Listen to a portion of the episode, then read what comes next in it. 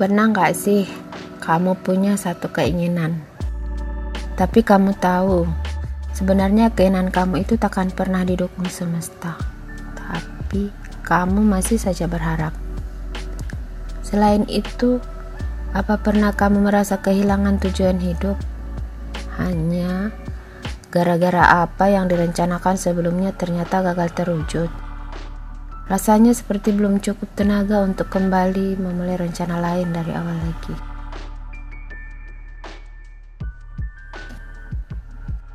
Atau pernah nggak kamu ada di posisi pasrah yang sebenar-benarnya pasrah? Merasa udah nggak ada lagi yang bisa dilakuin untuk esok. Selain menerima begitu saja semuanya secara utuh dan berkata, "Terserah deh mau jadi apa, aku juga gak mau mikirin lagi." Siapa sih yang tidak ingin menjadi baik dan luar biasa untuk semuanya? Yang selalu bisa diandalkan, yang bermanfaat, yang lapang menerima segala macam, termasuk hal buruk. Setiap dari kita pasti memiliki keinginan masing-masing. Keinginan-keinginan tersebut kemudian bersinggungan dengan keinginan orang lain, yang bisa jadi membuat keinginan itu berbelok arah, berganti arah, atau bahkan tertunda. Dan yang paling buruk, keinginan itu tak pernah terwujud selamanya. Dunia ini penuh dengan begitu banyak keinginan. Ingin-ingin yang ada itu dipengaruhi oleh lingkungan dan berbagai faktor eksternal dan internal lainnya dari setiap diri kita. Seringkali kita ingin berusaha untuk mencapai semuanya. Melihat keinginan orang lain terpenuhi, kita juga ingin berharap mendapatkan keinginan kita.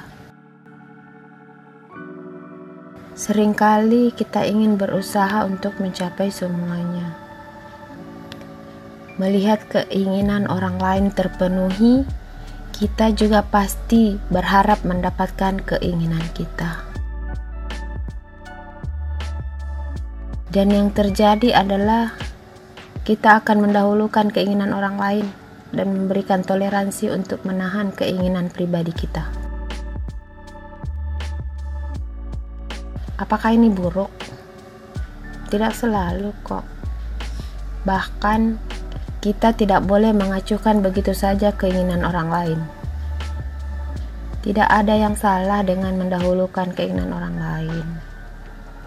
Seperti keinginan orang tua misalnya. Karena terkadang keinginan mereka itu adalah sesuatu yang memang kita butuhkan. Walaupun hal ini bisa jadi tanpa kita sadari. Cobalah untuk memposisikan keinginan kita dengan keinginan orang lain itu.